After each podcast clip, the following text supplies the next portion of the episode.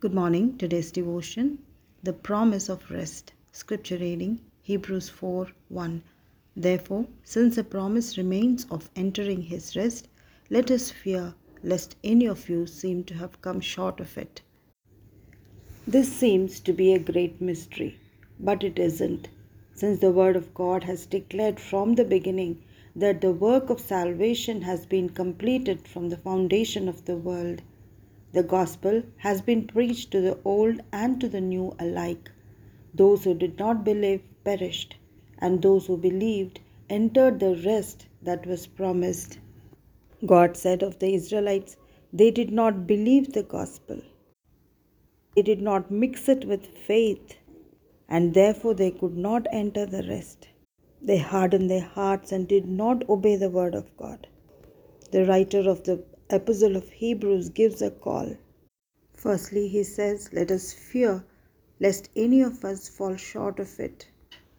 Secondly, he says, Let us be diligent to enter that rest, lest any of us fall according to the same example of disobedience. It was lack of faith and disobedience that kept them from entering that rest. This is a promise that remains even today. No one can deceive God. The Word of God discerns our thoughts and the intents of our heart. Nothing is hidden from the Spirit of God, and we are accountable to God. Since the promise remains even today, the Word of God still says, If you hear His voice today, do not harden your hearts. The Word says, We who have believed do enter that rest as he has promised.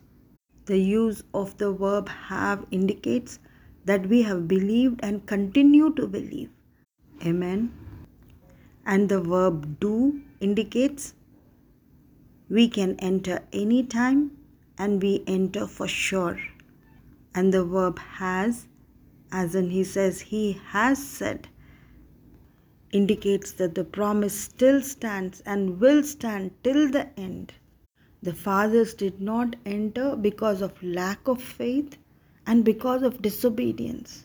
With fear and diligence, we who believe enter that rest.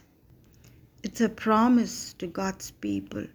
As God finished his work and rested on the seventh day, all those who believe in Jesus will enter that rest. Dear friends, in life we may go through ups and downs, but when we hear the word of the Lord, let us not harden our hearts. With fear and diligence, let us aim to enter that rest. Be blessed. Amen.